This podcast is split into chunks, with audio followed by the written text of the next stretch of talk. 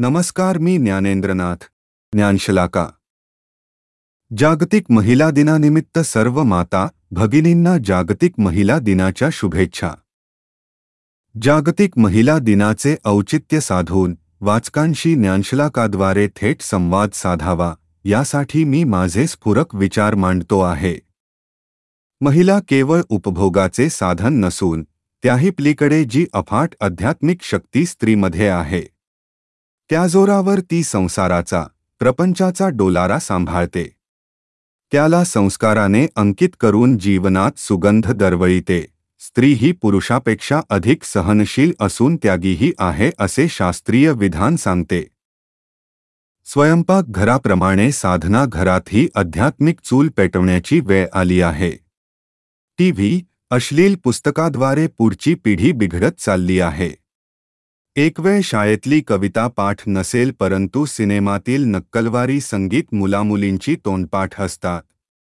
मोठ्या वडीलधायांकडे कसे वागावे हे त्यांना ठाऊक नाही. स्वतःच्या अहनमध्ये ते सोहनला विसरले आहेत. त्यांच्यात जागृती करणे हे त्या घरातील कर्तबगार स्त्रीवरही अवलंबून आहे कारण घराला घरपण देणाऱ्या स्त्रीचा सिंहाचा वाटा असतो.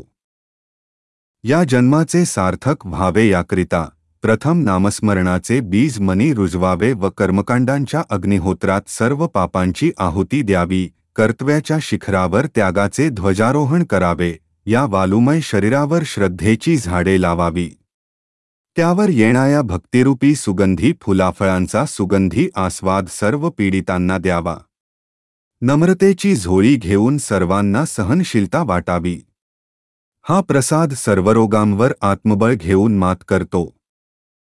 लाजाबुजा स्वभावाला निष्ठेची भरभक्कम माती घालून गुरुप्रती समर्पणाचे खत पाणी द्यावे जेणेकरून या डोलणाया नावेला दिशा स्थिरता मार्गदर्शन व ध्येय मिळेल आणि आपल्या संवेत आपला संसार शांतीच्या किनारी लागू शकेल.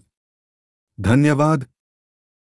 इथे मी नमूद करू इच्छितो की मी हे लिखाण केवळ माझे अनुभव म्हणून या व्यासपीठावर मांडत आहे यातून अंधश्रद्धा पसरवण्याचा माझा हेतू नाही केवळ जे वास्तव व श्रद्धा सबुरीवर विश्वास ठेवतात त्यांच्यासाठी कदाचित माझे हे लिखाण मार्गदर्शनाचे कार्य करू शकेल असा विश्वास वाटतो. ज्ञानेंद्रनाथ नाथपंथी मुंबई. संपर्क नऊ तीन दोन तीन नऊ चार सहा एक आठ सात आठ सहा नऊ एक नऊ नऊ दोन शून्य आठ सहा.